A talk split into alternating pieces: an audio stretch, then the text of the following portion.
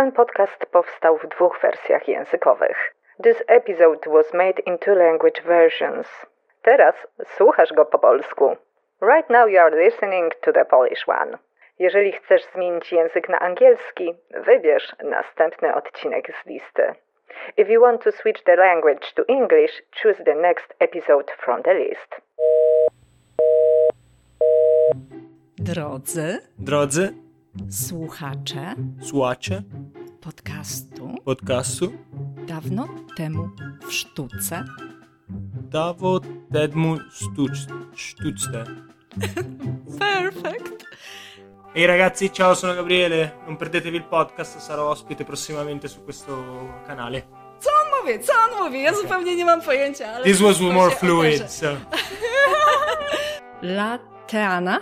Yeah, normally people... Zwykle ludzie myślą, że jestem wyznawcą diabła, bo maluję rogate demony, ale to nie o to chodzi. Czy Jean-Michel Basquiat dobrze by się czuł na różowym tle? Mam nadzieję, że podoba mu się mój obraz. Dowiem się tego na końcu życia, czy mu to pasuje, czy nie. Jak się mówi do widzenia po włosku? Oliwia, przetłumacz. How to say goodbye in Italian? Ciao, ragazzi! Ciao! Nie chcę brzmieć, jakbym próbował być Basquiatem. Próbuję być Gabrielem. Ten podcast powstał dzięki wsparciu mojej córki Oliwii, która wcieliła się w rolę tłumacza. Oliwka, wielkie dzięki. Nie ma za co. A dodatkowo głos lektora, który słyszysz na polskim nagraniu, należy do Piotra Poleka z podcastu o reklamie w internecie. Jeżeli ten temat Cię ciekawi, to oczywiście polecam Ci podcast Piotra, a Tobie, Piotrek, wielkie. Thank you very much. No to co? Zaczynamy!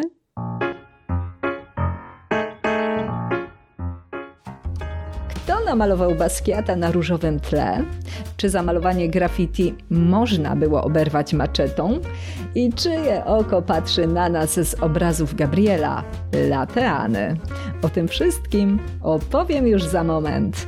Nazywam się Agnieszka Kijas i jestem krytykiem sztuki, a ty słuchasz 79. odcinka podcastu z serii Dawno temu w sztuce, czyli wszystko, co chcesz wiedzieć o malarstwie, ale bez nadęcia. Dzień dobry wieczór, witam się z Tobą serdecznie, moja droga słuchaczko i mój drogi słuchaczu. Kiedy Jean-Michel Basquiat i Andy Warhol promowali swoją wspólną wystawę, to motywem przewodnim, jaki pojawiał się na plakatach, był boks. Na jednym ze zdjęć Andy wymierza Basquiatowi cios prosto w szczękę. I właśnie ten moment tego charakterystycznego bang uchwycił na jednym ze swoich obrazów mój dzisiejszy gość, Gabriel La Teana. Dlatego pakuj walizkę, bo będzie to kolejny międzynarodowy odcinek podcastu Dawno temu w sztuce. Dzisiaj ponownie zabieram Cię w podróż do Włoch, ponieważ wcześniej byliśmy tam za sprawą Awa Senny. Link do wywiadu z nią znajdziesz w opisie, jest to odcinek 75. Teraz odwiedzamy pracownię jej kolegi Gabriela właśnie. Gabriel także jest malarzem i choć obecnie maluje na płótnie, to nie zawsze tak było. Buongiorno Gabriel, witam Cię w moim podcaście. Mam nadzieję, że dobrze wymówiłam Twoje nazwisko. Gabriel La Teana? Tak, wymówiła się dobrze, nawet lepiej niż większość Włochów, którzy nie słyszeli wcześniej mojego nazwiska. Oni również się mylą, więc wszystko okej. Jestem przyzwyczajony. Wiem, że z tym nazwiskiem łączy się ciekawa historia. Możesz ją powiedzieć? Myśmy rozmawiali sobie troszeczkę wcześniej przed nagraniem na ten temat. Moje nazwisko La Teana pochodzi ze wschodnich Włoch, gdzie leży wioska o nazwie Teana. Mój przodek żył tam około 300-400 lat temu, a nasze nazwisko wywodzi się właśnie od nazwy tej wsi. Przechodzi ono w naszej rodzinie z pokolenia na pokolenie. No nieźle. Nazwisko przechodzi z pokolenia na pokolenie, ale mieć własną wioskę to jest dopiero petarda. No dobra. Gabriel, Czy Jean-Michel Basquiat dobrze by się czuł na różowym tle? Mam nadzieję, że podoba mu się mój obraz. Dowiem się tego na końcu życia, czy mu to pasuje, czy nie. Liczę, że będzie na tak, ponieważ Basquiat jest największą inspiracją, jaką miałem od kiedy zacząłem malować. Tym obrazem wyraziłem mój sposób myślenia o malarstwie. Chciałem ukazać rzeczywistość za pomocą różnej perspektywy i kolorów.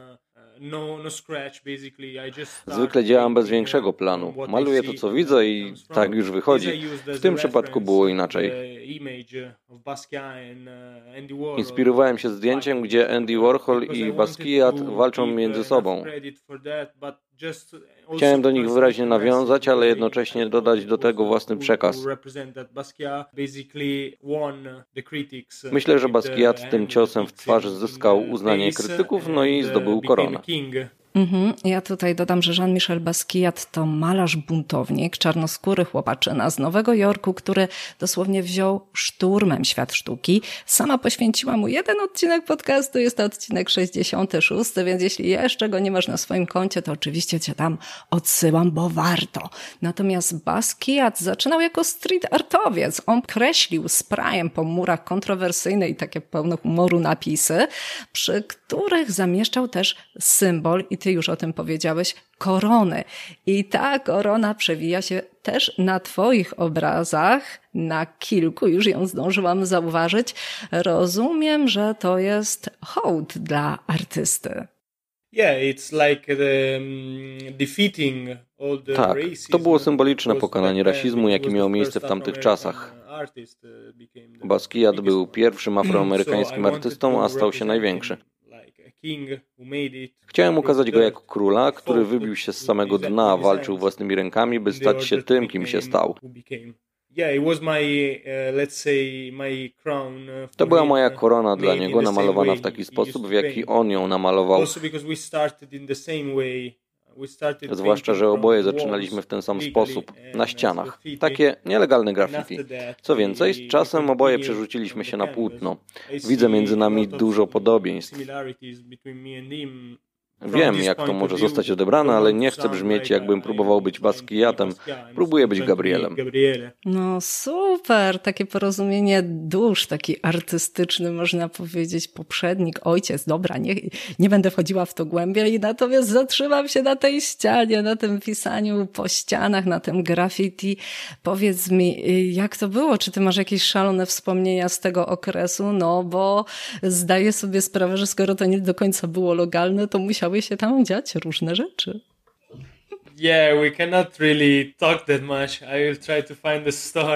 Nie możemy o tym zbyt dużo rozmawiać, ale postaram się znaleźć taką historię, która nie kończy się w areszcie. Fakt, czasami ścigali nas policjanci. Myślę, że nawet strzelali, bo słyszałem strzały w nocy, ale nie wydaje mi się, by strzelali do nas. Raczej był to sygnał, że mamy uciekać, tylko że wtedy tego nie wiedzieliśmy. W tamtych czasach graffiti było sztuką. To były spotkania z wieloma znanymi osobami czy interesującymi ludźmi. Tworzyliśmy wtedy sztukę i społeczność wokół niej.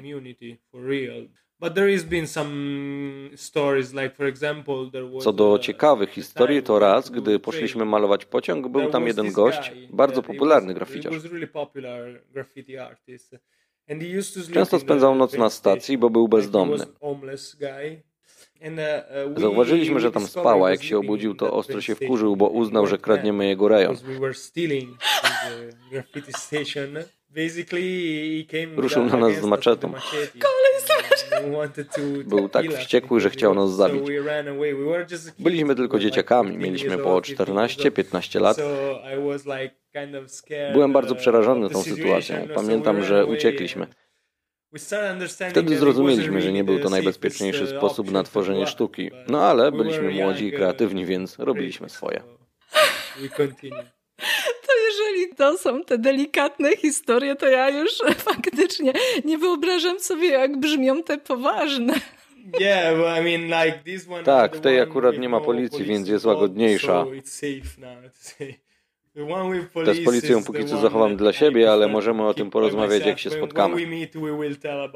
No to super, liczę, że do tego dojdzie. Ja już w każdym razie wyobrażam sobie tę stację, wyobrażam sobie kolesia z maczetą, a także ten świst kul nad głowami. No naprawdę wielka rebelia. Wracamy do obrazów, wracamy do płócien, no bo jednak musiałeś przeskoczyć ze ściany dosyć szerokiej, dosyć wysokiej, czyli z powierzchni naprawdę dużych, na płaszczyznę płótna. Do graffiti przyciągała nas adrenalina. Chcieliśmy, żeby ludzie znali nasze imiona albo przynajmniej pseudonimy. Jednak myślę, że to był piękny świat, bo pomijając takie niebezpieczne sytuacje, które przecież nie zdarzały się zawsze, było też wiele okazji, by poznać nowych ludzi i tworzyć przestrzeń sztuki dla każdego. Myślę, że teraz nie jest tak jak kiedyś. W Mediolanie usunięto wiele ścian, które wcześniej były dostępne dla street artowców. Chłopaki nie mają teraz nawet przestrzeni, by tworzyć. Dlatego straciłem kontakt z tym światem, bo nie ma gdzie malować, więc przerzuciłem się na płótno. Rozumiem, że płótno jest bezpieczniejsze, ponieważ nikt ci go nie zamaluje. Ale czy ono cię nie ogranicza? Kupowałem płótna, gdy byłem młodszy, ale były dla mnie za małe i nie umiałem się w nich zmieścić. Gdy w 2018 przechodziłem ciężki okres w życiu, to znalazłem stare płótno, które kupiłem mniej więcej 10 lat wcześniej. Pomyślałem sobie, okej, spróbujmy jeszcze raz. Wtedy od 10 lat nic nie malowałem, ani nie rysowałem. Miałem ogromną blokadę. Zacząłem po prostu tworzyć, iść z prądem i powstało coś, co dzisiaj uznałbym za słabe, ponieważ od tamtego czasu minęło 5 lat. Ale najważniejsze jest to, że od tamtego momentu zacząłem podążać za swoją potrzebą malowania. Totalnie się w to wciągnąłem. Na początku byłem w stanie malować na małych płótnach, ale poczułem, że chcę się rozwijać, więc przerzuciłem się na większe. Obecnie mam płótna w rozmiarach ścian, na których kiedyś malowałem. Ten powrót do malarskiej formy zajął mi 4 lata. Na początku nie było to łatwe, ale musiałem to zrobić. Zwłaszcza, że zacząłem malować niedługo przed startem pandemii, więc nie mogłem nawet nigdzie wychodzić i musiałem tworzyć tylko na płótnie. No tak, w sumie płótno cię uratowała, ale powiedziałeś o pierwszym obrazie olejnym. Ja nie wiem, czy to był ten, na którym próbowałeś zapisać na wiele sposobów swoje imię? No. Nie, ten obraz, o którym mówisz, nazywa się Obsesja. To był mój pierwszy obraz. Namalowałem go w 2009 i jest to naprawdę małe płótno, tak około 20 na 18 cm. Wtedy, gdy przestałem tworzyć na prawie 10 lat, namalowałem coś innego. Mogę ci wysłać zdjęcie. To było przedstawienie afrykańskiej maski, bardzo proste, z łatwym wzorem i kolorami. To był tylko gest, który pomógł mi zrelaksować się i uwolnić od trucizny, jaką miałem w sobie.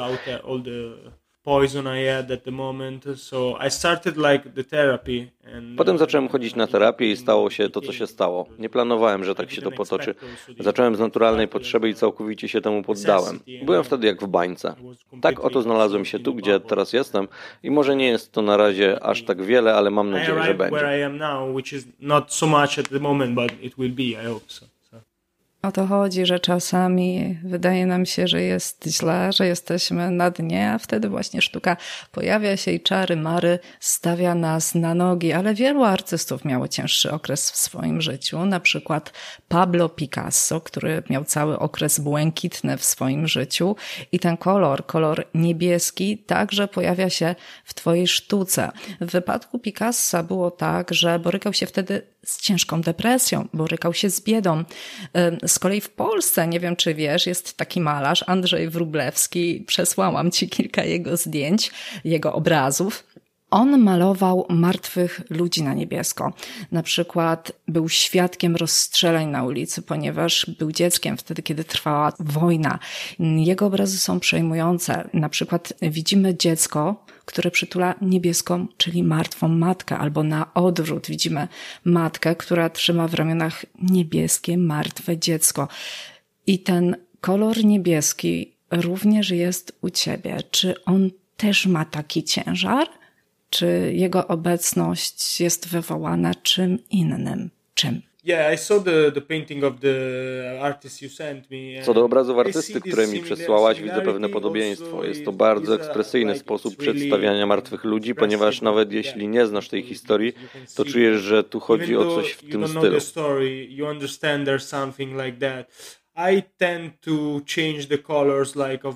Sam zmieniam kolory, na przykład ludzi, których maluję, głównie po to, żeby zmienić perspektywę rzeczywistości.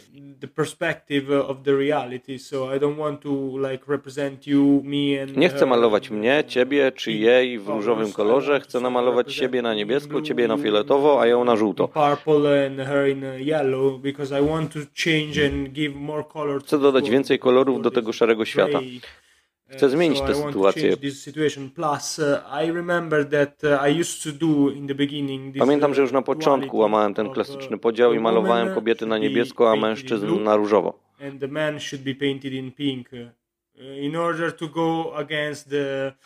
Chciałem sprzeciwić się społecznym prawom, które mówią, że chłopcy są niebiescy, a dziewczynki różowe.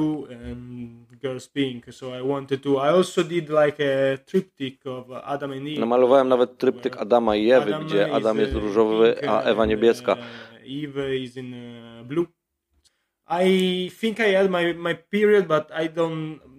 Myślę, że miałem swój własny okres niebieski, ale ten niebieski kolor nie wziął się z depresji. Musiałem zrobić to podświadomie i instynktownie. Nawet jeśli teraz używam wielu barw, to zawsze w moich pracach zauważysz różowy i niebieski, ponieważ to były pierwsze kolory, po jakie sięgałem. Lubię sposób, w jaki je łączę. Stały się one moim znakiem rozpoznawczym, podobnie jak oko. Jeżeli mówimy o tym oku, to ono już jest twoje. Wiem, że służy ci jako podpis, tak jak powiedziałeś, to jest twoja sygnatura, ale dlaczego? Dlaczego zacząłeś podpisywać pracę w taki specyficzny sposób? Od kiedy zacząłem malować, to miałem wizję, by tworzyć coś w stylu street artu, graffiti, ogólnie bardziej naiwnie i połączyć to ze stylem realistycznym. Childish style with something more realistic because I wanted to present. Chciałem pokazać rzeczywistość z mojej perspektywy, tak jak sam ją widzę. Oko było do tego pierwszym krokiem. Zawsze chciałem namalować realistyczne oko i pewnego dnia postanowiłem zacząć. Jakbyśmy zestawili tych dwóch Gabrielów. Pierwszego, który kompulsywnie pisał swoje imię na obrazie, wykrzykiwał je światu, a potem nagle okrojenie do samego oka. Oko, patrzeć, widzieć, czy to jest jakiś dialog z odbiorcą, czy kryje się za tym jakieś przesłanie?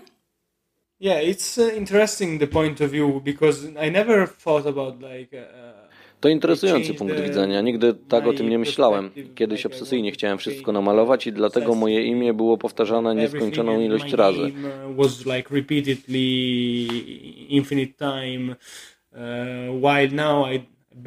Teraz mam inne podejście. Obecnie rzadko podpisuję moje obrazy, choć ostatnio do tego wróciłem, ponieważ galerie mówią mi, że to jest ważne dla klientów.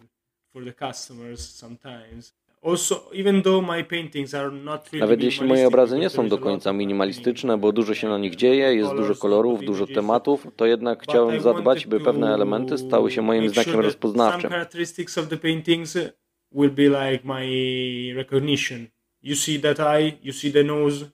Widzisz oko czy nos namalowane w konkretnym stylu i wiesz, że to ja.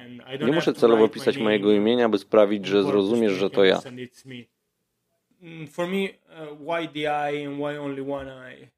A dlaczego oko? Dlaczego tylko jedno? Ponieważ zawsze byłem niezbalansowany, rozdwojony.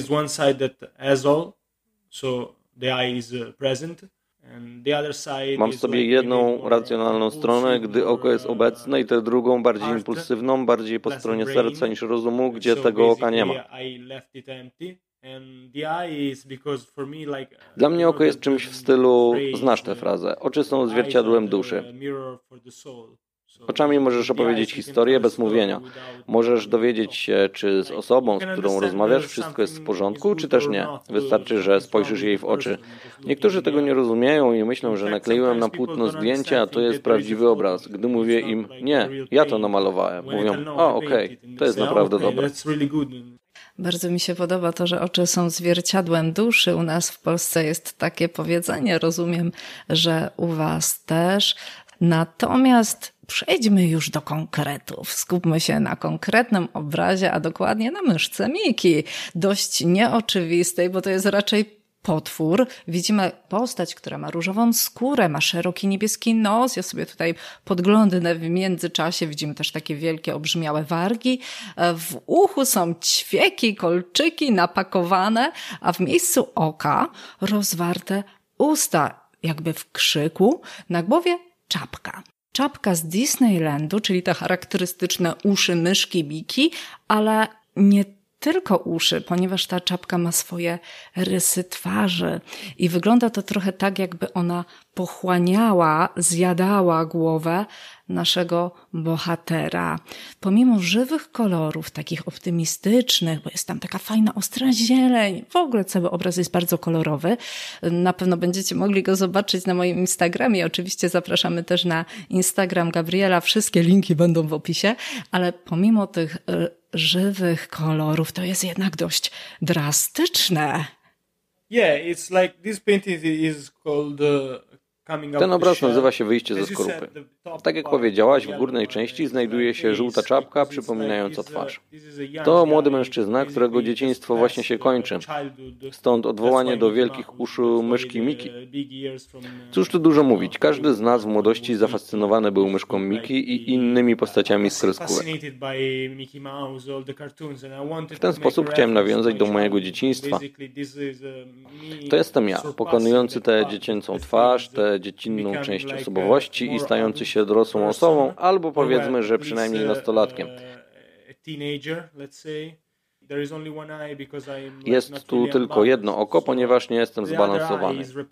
Drugie oko jest ukazane jako krzyczące usta, bo tak jak mówiłem wcześniej, oczy mogą powiedzieć ci więcej o emocjonalnym stanie osoby. Więc możesz zrozumieć, że jest to dziecko, które zostało już prawie dorosłym i czuje potrzebę, by krzyczeć i wyrzucić z siebie całą negatywność swojego życia. Dlatego jedno oko krzyczy, a drugie jest smutne, ponieważ nikt nie cieszy się z dorastania. Jest to reprezentacja utraconego dzieciństwa, ale nie w dramatyczny sposób. To zwykły cykl życia. No, naturalna kolej rzeczy. No dobra, a o co chodzi w tej rogatej serii portretów, które do mnie wysłałeś? Widzimy na nich mężczyzn, jak myślę, i wszyscy mają rogi na głowie. To są demony, czarty, czy może jakieś mityczne stwory? Zwykle ludzie myślą, że jestem wyznawcą diabła, bo maluję rogate demony, ale to nie o to chodzi. Ta seria nazywa się Osobowości i namalowałem ją w okresie, gdy poszukiwałem siebie. Starałem się zrozumieć, czego chcę i kim byłem, i nie miałem wtedy dobrego nastroju.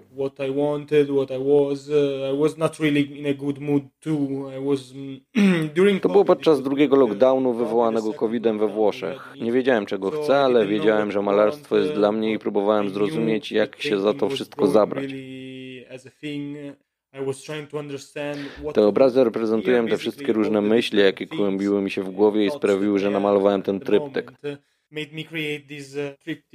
Przedstawiam trzy osoby, które mogłoby się wydawać, że są mną, bo na większości obrazów nawiązuję do swoich osobistych doświadczeń i emocji. Są one moją malarską reprezentacją. Jednak w tym przypadku temat był obszerniejszy. Chciałem ukazać różne aspekty osobowości, które każdy z nas ma, ale zmieniają się one w zależności od tego, jak żyjemy. Na przykład widzimy mężczyznę z rogami, ale to nie jest diabeł, tylko reprezentacja naszej zwierzęcej strony, którą musimy zamykać w sobie, by być w stanie żyć w społeczeństwie. Dlatego nie zachowujemy się jak zwierzęta, ale dalej mamy zwierzęcy instynkt. Po prostu go powściągamy, by nie wydostał się na zewnątrz i nie narobił szkód. Albo inny przykład. Mężczyzny na różowym tle z uśmiechem klauna. To sztuczny uśmiech, który musiał namalować na swojej twarzy, by przetrwać w społeczeństwie, które chce, byś tak robił.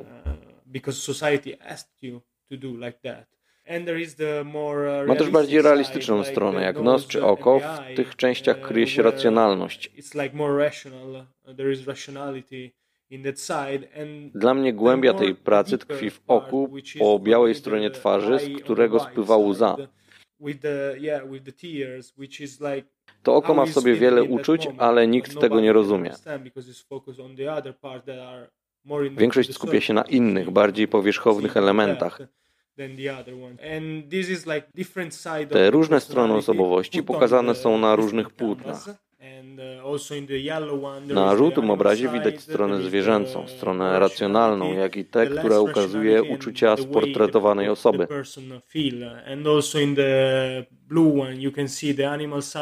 Na niebieskim obrazie widać, że zwierzęca strona jest silniejsza, ponieważ to, na ile ona zwycięża, zależy od etapu życia, na jakim się znajdujemy. Każdy z nas ma w sobie te wszystkie cechy, nawet jeśli próbujemy je ukryć, bo prawdopodobnie nie chcemy, by inni poznali naszą prawdziwą naturę. Chciałem wyraźnie pokazać, że wszyscy mają problemy, z każdego może coś wyjść. No tak, i niekiedy trzeba bardzo pomiędzy tymi rzeczami balansować. Przepraszam, byłem zbyt blisko mikrofonu. Zacząłem lepić, jak to się nazywa, z gliny, która rozpadła się.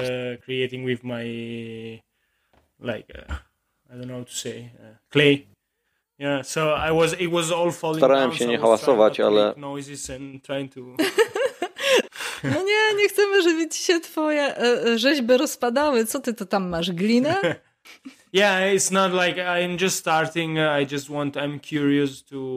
Tak, dopiero zaczynam. Chciałem trochę poeksperymentować. Robię wiele projektów równolegle. To jest mój drugi raz, gdy rzeźbię w glinie i staram się być w tym dobry, ale to nie takie proste, zwłaszcza, że uczę się sam.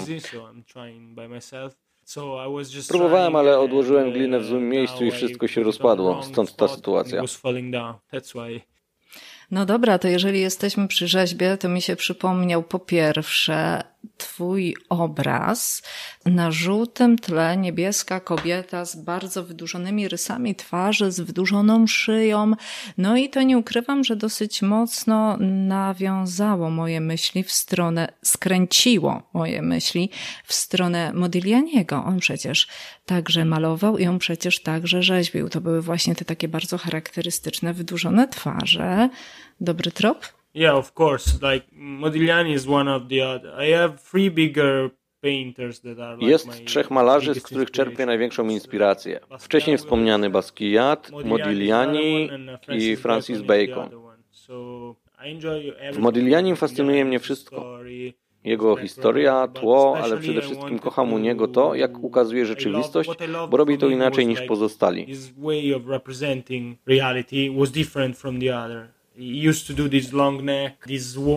Tworzył te długie szyje, te kobiety bez oczu, wydłużone ręce. Dlatego znajduję pewne podobieństwo między moim i jego przedstawieniem rzeczywistości.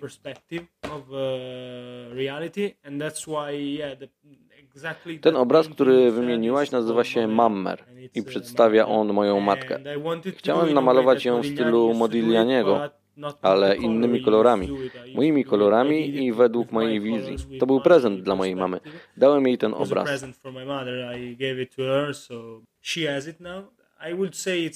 Jest to swego rodzaju ukłon w stronę Modiglianiego. Tak jak obraz z Basquiatem jest hołdem dla Basquiata, tak ten jest hołdem dla Modiglianiego. Chciałem złożyć hołd moim mentorom. Inny obraz, który stworzyłem o nazwie Koszmar, jest hołdem dla Francisa Bacona. Ci trzej artyści najbardziej zainspirowali mnie do odtworzenia malarstwa. Widać zarówno ich wpływ na mnie, jak i nawiązanie do nich. To mój ukłon w ich stronę.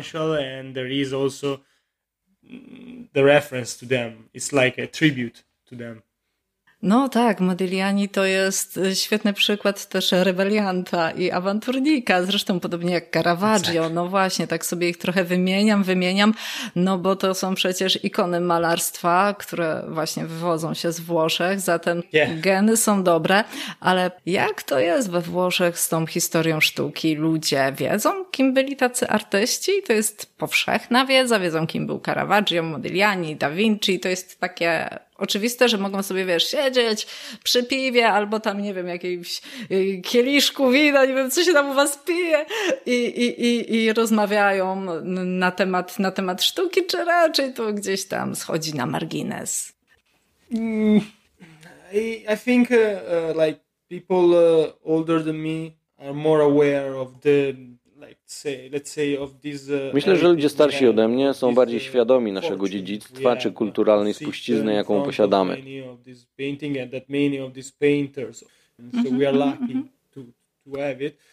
Jako Włosi jesteśmy szczęściarzami, ale tylko ludzie odrobinę starsi ode mnie są tego świadomi na co dzień. Oczywiście to nie jest reguła, ale wielu z nas o tym zapomniało. Myślimy sobie, okej, mamy to, więc to nic takiego, ale to jest coś. Niestety z drugiej strony widzę, że ludzie, którzy kochają dawnych mistrzów, nie są zbytnio zainteresowani sztuką współczesną. Nie wliczam w to wielkich nazwisk, które teraz są popularne, jak na przykład Cattelan.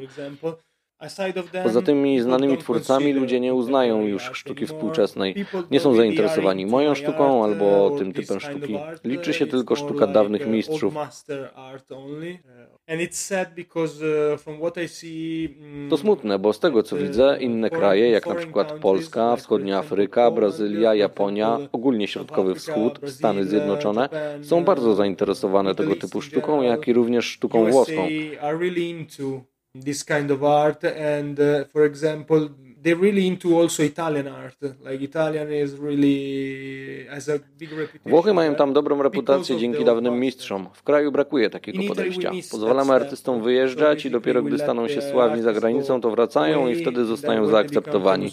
In other country, they come back and they accept it. Moim zdaniem to snobistyczne podejście i liczę, że się go pozbędziemy. Teraz będę mieć tylko jedną wystawę we Włoszech, a potem wyruszam dookoła świata, by ugruntować swoją markę. We Włoszech nie ma przyszłości dla młodych artystów. Kolekcjonerzy nie chcą płacić za młodą sztukę albo chcą płacić mniej. Wiele osób lubi moją sztukę, ale nie mają pieniędzy, co rozumiem, bo sam nie mam pieniędzy na kupno obrazu. To błędne koło, pies goniący własny ogon. It's a cycle that it's a dog that bites its tail and it goes around. Mm-hmm. No to gdzie planujesz swoją artystyczną działalność teraz ukierunkować? Jakie masz plany? I can tell a little bit, but I'm scaramantic due to this COVID situation, so mogę trochę powiedzieć, ale nie jestem pewien, czy te plany uda się zrealizować. Wolę o tym nie krzyczeć, żeby nie zapeszyć. Wszystkie wystawy są potwierdzone, ale w związku z COVID-em dalej nie wiem, do ostatniego dnia nie wiesz, jak to się ułoży. W następnym miesiącu będę w Innsbrucku w Austrii z 2 obrazami, potem będę mieć moją ostatnią wystawę we Włoszech, potem w Istambule. Następnie na początku kolejnego roku, prawdopodobnie w lutym, będę w Paryżu i w 2023 mam wystawę, która musi zostać jeszcze potwierdzona, w Nowym Jorku. To moje plany na ten moment.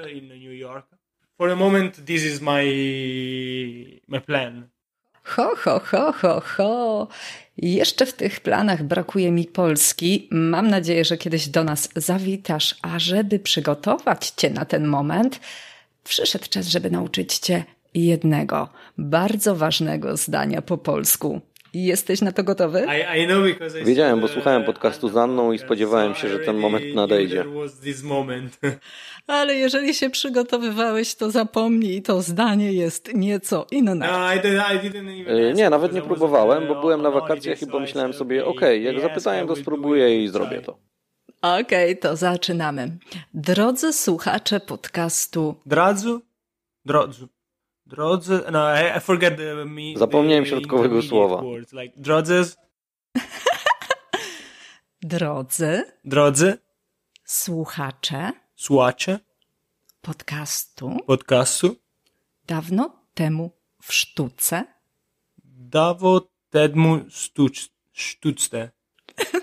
Perfect. Czy to już koniec? Nie, to jeszcze nie koniec, But especially because now I forgot. Teraz to już zapomniałem wszystkie słowa. Okay. Niech sztuka będzie z wami. O, przepięknie, super. Gdy zacznę nagrywać mój podcast we Włoszech, dam ci powtórzyć ten fragment po włosku. Okej, ja to zaraz powiem, bo teraz przyszła pora na zmianę ról. Ty przed chwilą pozdrowiłeś wszystkich słuchaczy podcastu dawno temu w sztuce i na koniec padły te słynne słowa: niech sztuka będzie z tobą, czyli may the art be with you. I to oczywiście kojarzy się z Gwiezdnymi Wojnami. Okej. Like tak jak niech moc będzie z tobą? Yes, tak, dokładnie o to chodzi. Dawaj. Okej. Cari spettatori. Yeah, okej. Di c'era una volta. Perfect. L'arte. Podcast. That's easy. To było łatwe. Thank you. Dziękuję bardzo. What is the complete phrase? Jak brzmiało całe zdanie po angielsku? Drodzy słuchacze podcastów dawno temu wy? Once upon a time. May art be with you. Okej. Che l'arte. Sia con voi. Okej. You handle it. Poradziłaś sobie z tym lepiej niż ja. No super, dziękuję bardzo, Gabriel. Bardzo było miło cię gościć na dawno temu w sztuce. Myślę, że wyszła taka rozmowa, na jakiej mi zależało. Mam nadzieję, że tobie też było tutaj wygodnie. Dziękuję jeszcze raz i powodzenia we wszystkich twoich artystycznych działalnościach. Thank you for having me. Thank you for the chance. Dziękuję ci za zaproszenie i za szansę. Trzymam kciuki, że jeszcze mnie usłyszysz i że zobaczymy się wkrótce w Polsce. Przyjadę. Fantastycznie. Kochani, moim gościem był Gabriel La Teana, włoski malarz, który składa ukłon genialnym poprzednikom, ale robi to we własnym, mocno odjechanym, rebelianckim stylu. Mówiła dla ciebie Agnieszka Kijas, krytyk z sercem do sztuki. Do usłyszenia. Jest! Okay, nagraliśmy to. Wait a little. Jeżeli podoba ci się to, co robię i chcesz wspierać podcast dawno temu w sztuce oraz brać czynny udział w jego rozwoju, postaw mi kawę na buycoffee.tu/dawno temu w sztuce. Powtarzam, buycoffee.tu/dawno temu w sztuce. To portal, który wspiera internetowych twórców. Możesz mi tam postawić symboliczną kawę za piątaka. Cel jest jeden. Stworzenie domowego studia nagrań, by słuchanie podcastów było dla ciebie jeszcze przyjemniejsze. Postaw kawę na swój wolny czas. Link znajdziesz w opisie. Dziękuję za wszystkie kawusie i zapraszam na kolejne podcasty. Agnieszka Kijas. Thank you very much. Jak się mówi do widzenia po włosku? Oliwia, przetłumacz. How to say goodbye in Italian. Ciao. Ciao, ragazzi. Ciao.